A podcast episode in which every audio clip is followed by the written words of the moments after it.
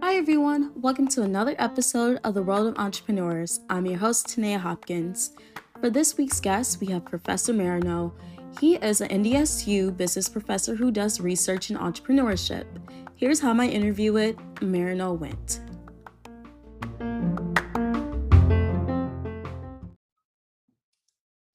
All right. Thanks, Professor Marineau, for being on the show today. How are you doing? I'm doing very well. It's almost springtime, so it's nice. I know.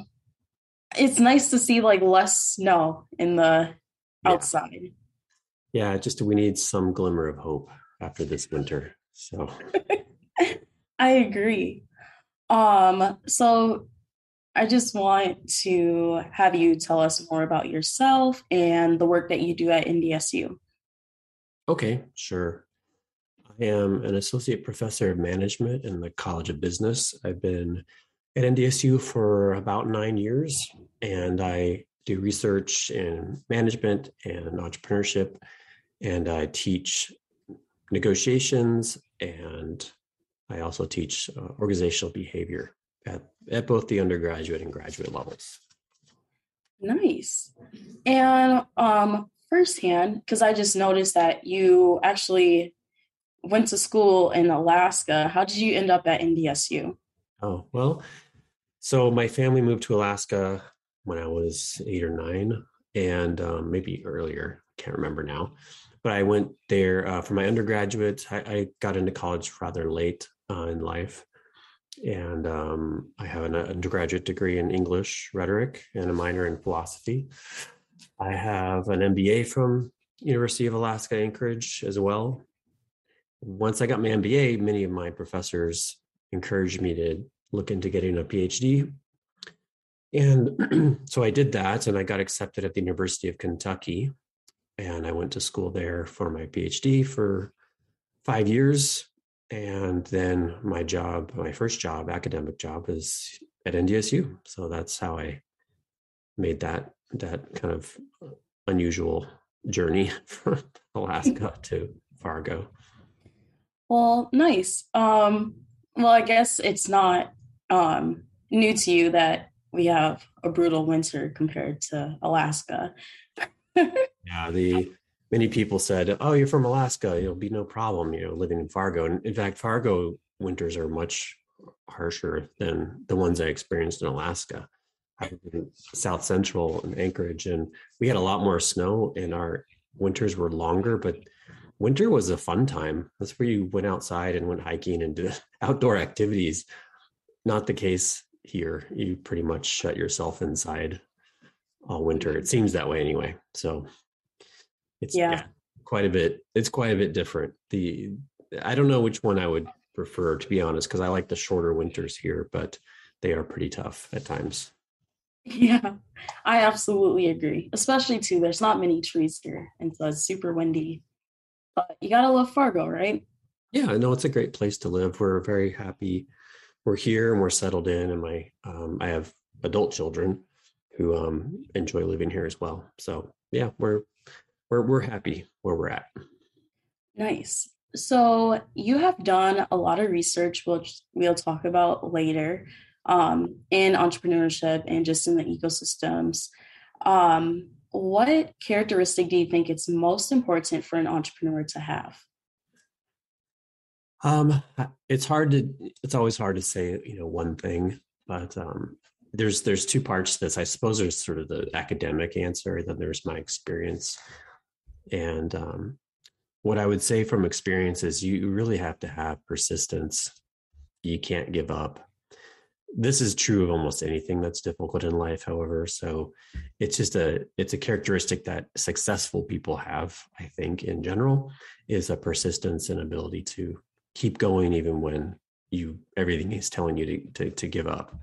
Naturally, there are times when you probably do want to stop because you're not doing yourself any favors. But in terms of starting and running a business, you really have to have persistence and what some would call grit, in order to prevail, because there's many challenges in starting and running a business or trying to develop an idea from scratch. So probably that, but I mean, the researcher would say it's cognitive ability. So yeah, cognitive ability is the number one predictor of most things when it comes to being successful. So you have to have enough. You don't have to be brilliant, but you have to be smart enough in order to just deal with complexities and solve problems. From there, I would say you need to have a support system of some kind. Used to be that many people thought entrepreneurs were lone wolves, people that just sort of, you know, went out on their own and made a path for themselves. But that's not the case. There's really no entrepreneur that's successful that has done things on their own. So we have to consider the fact that to be successful in life, you need a support system, and entrepreneurs are no different. That could be family, friends, an institution like a university, or just other people doing similar activities that you can rely on and learn from. So there's my list, I guess, as we're talking, those are the ones that come to mind.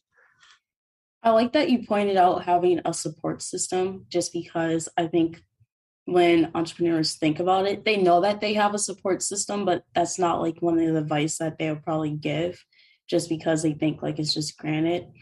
But from the outside, looking into entrepreneurs, I think a lot of people do have that like perspective of, oh, like they're just doing it by themselves, or like they did this all by themselves. But along the way, entrepreneurs do have a support system, or they do have people and organizations. And just like you said, even a university as like an institution that they have to like rely on to get them to be successful. Oh, absolutely. I think it's just not a lie, but it's a misconception that entrepreneurs are, I mean, there's really no entrepreneur that has done things on their own. You look at even modern day success stories like Elon Musk or even the late Steve Jobs. They did not work alone. They all had support. They've had other people in their lives. They even had maybe parents that provided, you know, money or other types of things. So yeah, we don't get very far on our own. That's a lesson that we all need to learn.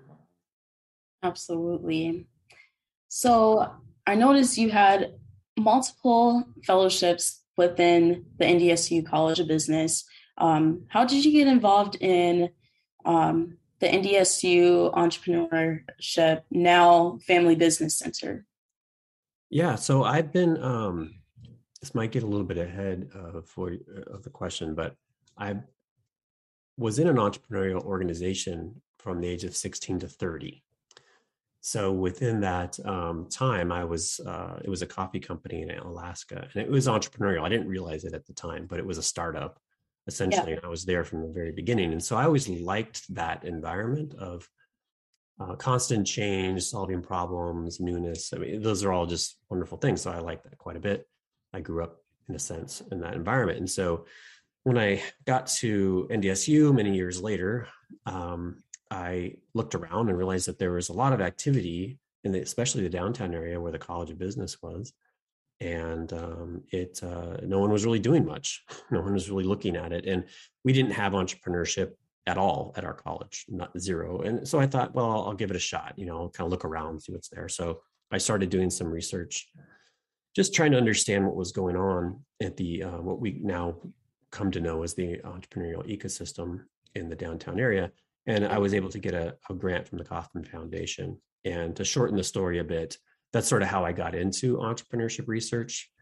And the center, the Center for Entrepreneurship and Family Business, I believe is what it's called, is relatively new. I mean, just this year. And so because I had done research with the current director, Annalie Nordstrom, Dr. Nordstrom, it just made sense for us to work on additional research together. So as a faculty fellow, that just gives me time and resources to continue that work.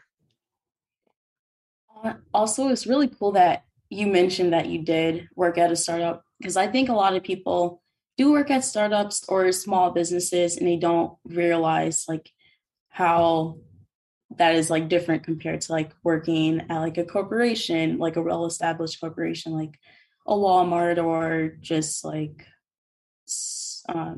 just any corporation like that. But what was it like for you working at a startup? Well, you know, it's it's different because in one sense, nobody knows what they're doing because we're all doing it for the first time. And I was really young. I mean, I was 16 when I started. And by the time I was 17, 18, I'm trying to recall, I was doing a lot of things that normal 17, 18-year-olds probably wouldn't give them the opportunity to do, whether it be managing. I was writing, curriculum on how to, teaching classes on how to make coffee. I was kind of becoming sort of the local coffee expert. And eventually, soon after that, I was managing stores and the warehouse, and I was the coffee buyer. So what I would say in a small business, if you, as it's growing, if you're a part of it, the opportunities there are just amazing. You get to do things you would never probably be able to do otherwise, because they just need people that are able and willing to learn and to learn quickly and to try things. So that's probably the biggest difference, is the opportunities you get. Now, the downside is, because you're young and you're given opportunities, you're probably not ready for them, and you're probably not going to know exactly what you're doing. But that's sort of part of the process. It seems to me most young family-owned businesses or startups, there's different categories. Most of the time, you're just figuring it out as you go anyway. So that's sort of the fun. It's frustrating at times, but it's very different. So an established corporations, everything, there's processes, there's formalization, centralization, all these factors, which maybe give you a little bit less opportunity to try things and to experiment in the work that you do. But in a startup, if you are able to have an impact, you can shape the way that the organization changes and grows. You can really have a huge impact, which is pretty exciting most of the time. It's really fascinating that you were able to experience more than like what a typical 18, 19-year-old would experience working, because normal like college age students just typically work at like a coffee shop or just somewhere where they're working part-time, where you basically like got thrown into your work. So that's pretty cool. Yeah, it was great. Wasn't always fun, but it was for the most part. All right, to segue a little bit, first, your negotiations class is very fascinating. I know firsthand because I'm in the class right now. It's really cool to like get to negotiate and practice my negotiation skills with other students. But what lessons do you think entrepreneurs could value from taking, if they were able to take your negotiations class? Well, probably very similar lessons I hope that students like yourself get, which is that negotiation isn't scary. It doesn't have to be. You can set yourself up for success by planning and thinking through, and just getting practice in negotiating makes a huge difference. I think that most entrepreneurs have to negotiate just by nature of the types of things, activities that they're involved in. And fine-tuning those skills and just becoming more comfortable, of course, is going to pay dividends to them over the long run. So I can pretty confidently say that if you want to be an entrepreneur, you will be negotiating, and you should prepare yourself as best as you can by learning best practices and getting some experience in a safe environment where you're not, there's no real money on the line, and you can own your craft, because you will be negotiating as an entrepreneur. Absolutely. So what made you kind of talked about it a little bit starting your research here in like, especially in the Fargo downtown area, but what made you want to start your research in entrepreneurship? Well, my background is actually in an area called social networks. So I study the connections between people in the workplace, so their relationships and how those relationships affect outcomes like performance and promotion, things of that nature. So this is a very broad area, and it can because it is essentially is looking at how things are connected. It makes sense to look at communities, especially startup communities, and how those communities are connected. So how people are connected to each other, how institutions are connected to people, et cetera. So that is my angle, how I look at the environment. I'm also very interested in culture, and how culture is basically a, you could say, emergent property of collectives. So those are my interest areas, and it could be entrepreneurial ecosystem, it could be an organization, it could be something else. It just those elements of that come to be when humans are organizing are interesting to me. So that's sort of the broad picture of why I was interested. The other one, as I mentioned, is just accessibility. It's 2 blocks from the business school, and we would. Mm-hmm. I remember we would be in these faculty meetings and we'd say, okay, what are some of the assets that we have as a business school? You know, what are the things that we have that seem to be, strategically, advantageous to us? And they would always say, well, we're proximity to downtown. I'm like, well, yeah, but no one's doing anything about it. I mean, yeah, we're near stuff, but no one's like researching or doing any kind of interactions. So that was sort of the impetus, is I thought, why not, see what we can learn, if anything, from. And when I started kind of looking into it in 2016, it was relatively fresh. It was relatively new. I can't believe it's 5 or 6 years later, and it's evolved quite a bit. However, I think as most things, COVID really changed the trajectory, at least the growth, and the way it's unfolded a bit. But so that's kind of interesting into itself. But yeah, basically it's proximity, just wanting to get to know people within my own community better and have a pathway for academics or researchers or professors to be interacting with the business community, I think is really important. Yeah. And one thing I've noticed too, just from being in Fargo the last 4 years, is that depending on what major is the student in, the College of Business, there's a business in the downtown area that's close to it. So there's marketing agencies in Fargo downtown. And then of course we have Emerging Prairie that helps with small businesses in technology downtown in the Fargo-Moorhead area. And like I said, banks for finance people. So it's very interesting that you pointed that out, just because a lot of students don't really think of that, or just don't really think of, oh, we have this right next door to us, literally 2 blocks away. Yeah, there's a lot of stuff going on. And even if you're a programmer, let's say you're in computer science, there's hackathons and there's, developer days, and there's digital marketing clubs. I don't know if they all meet downtown, but that's definitely the epicenter of things. And it's easy to take advantage of this, but it's also easy to not, if you're not aware and don't take the time to learn. We have to do our job as a College of Business to make sure students see those opportunities and know what's available to them. Hopefully we're doing that. Yeah. So now that you figured out, we have all this right next to us and we're not doing anything about it. What basically, tell us more about the research that you've done in the Fargo-Moorhead area. Sure.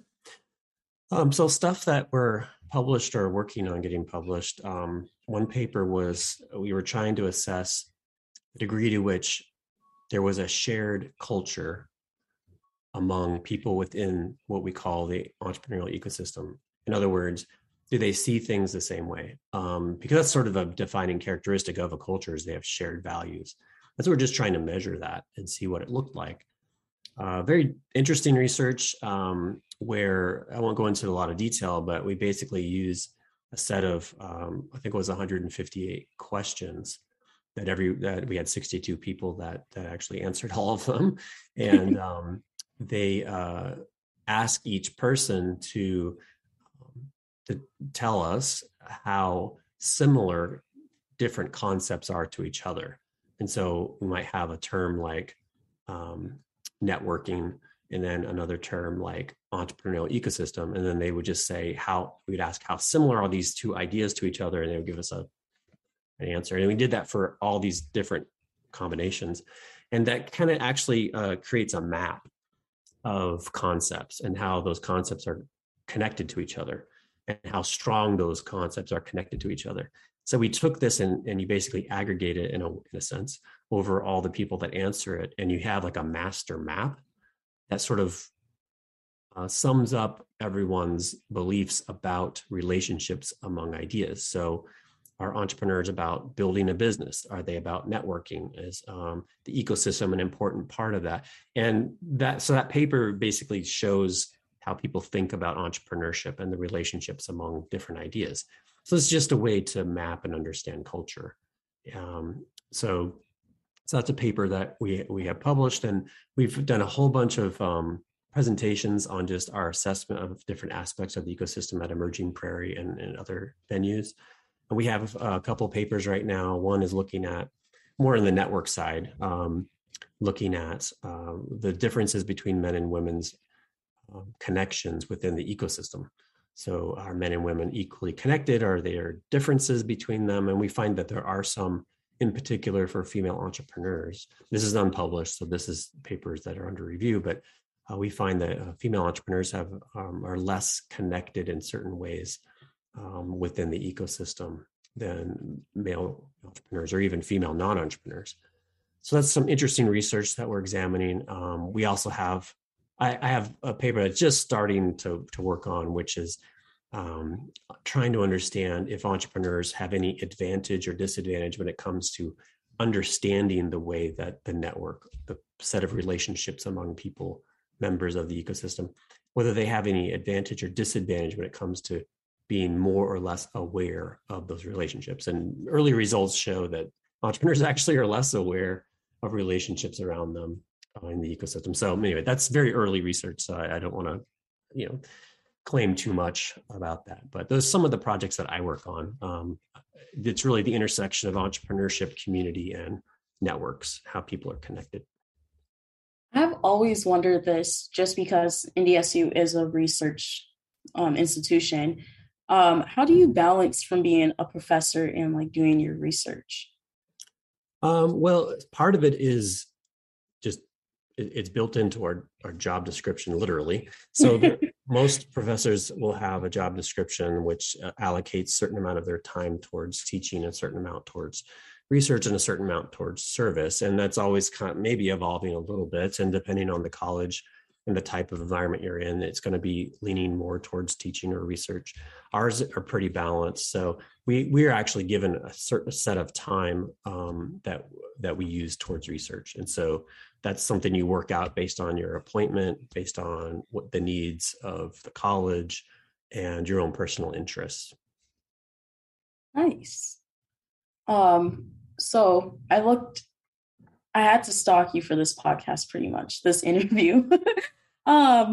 But you have a lot of published work. I just want to know, what does it feel like to have your research published in multiple journals? Well, obviously it's positive, but when you look back at all the work that went into them, it's more of relief than anything. Because some of this stuff is just very difficult to get published. It's not easy, especially I believe in management in particular. You don't typically have management professors with hundreds of publications before tenure. It just doesn't happen. So it's very difficult to get published in management. And so, you're proud of it, but by the time something gets published, you're on to something else. What people don't realize oftentimes is getting something published can take years and years. So when it finally gets, you submit it to the journal, it goes through review, you do all your revisions, that could be a year and a half, 2-year process. So you're on to the next thing. And so when it finally gets published, it's not, it's kind of old news a little bit. So there's that kind of delayed gratification component to it, but it's always good to have stuff out there. And because it's part of our job, it's a requirement for our job, it kind of just comes with the territory. Yeah. And just out of curiosity, what is the process like of getting your work published? So like you get it reviewed, like, I just want to know, what's the process like? Yeah. So you have a paper, hopefully. Usually you go first, send it to a conference, and at the conference is where if it gets, accepted there, you present it in front of your peers and you get feedback and hopefully can improve and refine the work. Then you find a journal that it fits, that whatever project you're working on, that paper fits that journal's scope and aims. You send it to the journal. The journal either says, we aren't even going to look at this, or they send it to an editor. The editor then takes a look, decides whether it's worth reviewing, sends it out to reviewers. I review papers all the time for other journals. And then, so your peers review that study and give feedback and can give recommendations to the editor whether to accept it or not. I would say 99.9% of the time, I'd say 95% of the time it's rejected. So you have to start over somewhere else. And then that 5% of the time they'll say, okay, this has promise, make these changes. And then you go through a process of revising the paper based on comments. And that can go 2-3 rounds. And each of those rounds could be three to 4 months. And so you can see how pretty soon, you've been working on revisions for a year. And then if you meet the recommendations of the editor and the reviewers, then they'll accept it as in a publication. And then even when it's accepted for publication, it probably won't even come out for 6 months or a year. So. Wow. Yeah. So now I can see why you're already I'm already moved on to other research. Yeah, you already forgot what you wrote by the time it hits the actual journal. I don't know, what was that about? I'm gonna have to go back and look. So it's easy. It just, you don't realize how long it takes to get, at least in management. I mean, this is one discipline. There's other disciplines where you can publish much faster, but in management, it takes a long time, and they're trying to make it faster. So they're trying to speed up this process. But traditionally it's a long process. Yeah. And you mentioned that you have to present your research at a conference, and I noticed that you presented not only nationally, but in all over the world. How has that been for you? How was it? What was the experience like? It's pretty common, to present internationally nowadays, because a lot of the major conferences, which would be important for you to present at, will have an American conference one year, then they'll go international the next. And so if you want to go to that conference every year, you're naturally going to be going international. And it's great. I mean, you get to see the world that I hadn't in any other, occupation, I probably would not. And it's so it's great to see other countries and to visit and experience the cultures. I will say that when you go to those conferences, it's not it's the same people basically are there. So you're doing the same people, but it is great to travel. I'm not a huge fan of traveling, but it's part of the job. So, so when it happens, it's fun. It's fun to do it. That's cool. I think just being a student, a lot of students don't think about the research that their professors have done or are working on. So if you wanted to tell your students one thing about your research, what would it be? It would be, there's two ways to take this, right? There's sort of things that I have learned from the research that I've done. And then there's just basic ideas about research. So there's two elements. One is that research matters. And it is, while incremental, what I mean by that is that there's little tiny steps are made each time a study is typically published. It's a little step forward in terms of knowledge.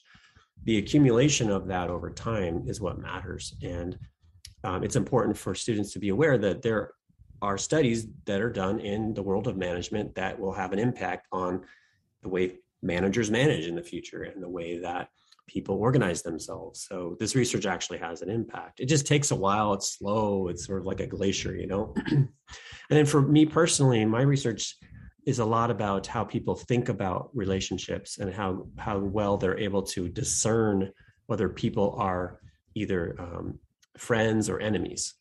And knowing who are friends and enemies in an organization matters. And it's something but we're very bad at it. We're not good. So oftentimes we think that we kind of know what's going on, what we call the social landscape. So we look out into our organization or team, we say, okay, they're friends, they don't get along, they're in conflict, they don't trust each other. Oftentimes we're wrong about all those guesses. Wow. So we're not as accurate as we think we are. On average, we're gonna make mistakes more often than we don't. So it's important to realize that we make a lot of assumptions about relationships around us, and we probably need to be a little more careful about that. So that's just one thing that comes to mind that I think is quite interesting. That is very interesting that you use that analogy. I never thought of it that way. And to piggyback on what you said, yes, research does matter, just because, you know, it's used in journals, and then it's also used in, students can use it for papers or just like projects that they use. I know I have to use research all the time for schoolwork as well. Yeah, ideally, we are, as professors, our research is informing the way what we teach and how we teach. I mean, it really should be the more direct conduit directly to the hearers and the listeners, is through our own teaching. So, to the degree that my research has a connection to what I teach, I try to infuse it into those topic areas. Yeah. So you kind of mentioned already that you're constantly working on new research, even though you're getting the rest of your research reviewed. But are there any like exciting research that you're doing evolving around the Fargo-Moorhead community? Yeah. So some of the things I mentioned a moment ago about studying the relationships among people within the ecosystem and how there might be differences in terms of gender or whether a person is an entrepreneur or not. But there's another piece of research we're working on, Dr. Nordstrom and I, trying to understand how leaders behave within the ecosystem. And so we used a methodology to identify who are the leaders within the ecosystem based on their network centrality, so how central they are compared to everyone else in terms of their connections. So are they have more or less connections, they have more. And so we use an algorithm to define that. And then we're looking at their characteristics, not so much their demographics, but how do they actually communicate? Who are they communicating with? Who are they connected to? And we're determining that there might be, at least for successful ecosystems where you have, this ecosystem is producing what it intends to do, which is more entrepreneurs. There might be certain characteristics that you need to have that are complementary among leaders. And one takeaway from this is early research, is that you can't just have one type of leader in this sort of environment. Maybe you need multiple types, which so you can't rely on one person to build a startup community. You really need different. So that's one area I think is quite interesting.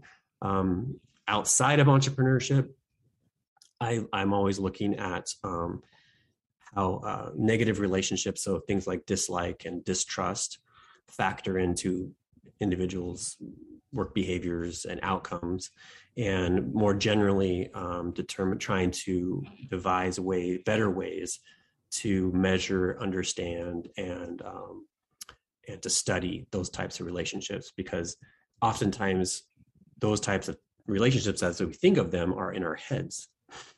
So yeah. Trying to study what's in a person's head is not easy to do. So that's fascinating to me, and I like working on those problems.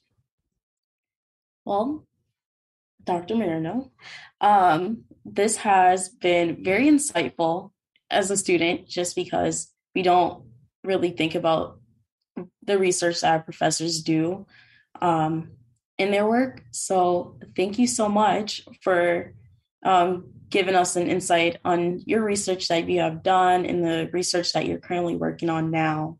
So thank you so much for letting me interview you. Thank you, Tanea. I really appreciate it. Yeah, great job. Yeah, it's good to be here.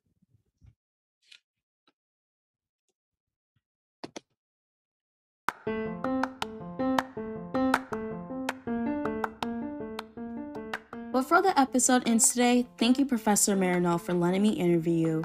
I'm so glad I got to learn more about you, your start at working at a startup, and more of your research at NDSU. I would like to also thank the audience for tuning into this week's episode of The World of Entrepreneurs. You can subscribe to this podcast on Spotify and Anchor FM. Thank you so much, and see you next time.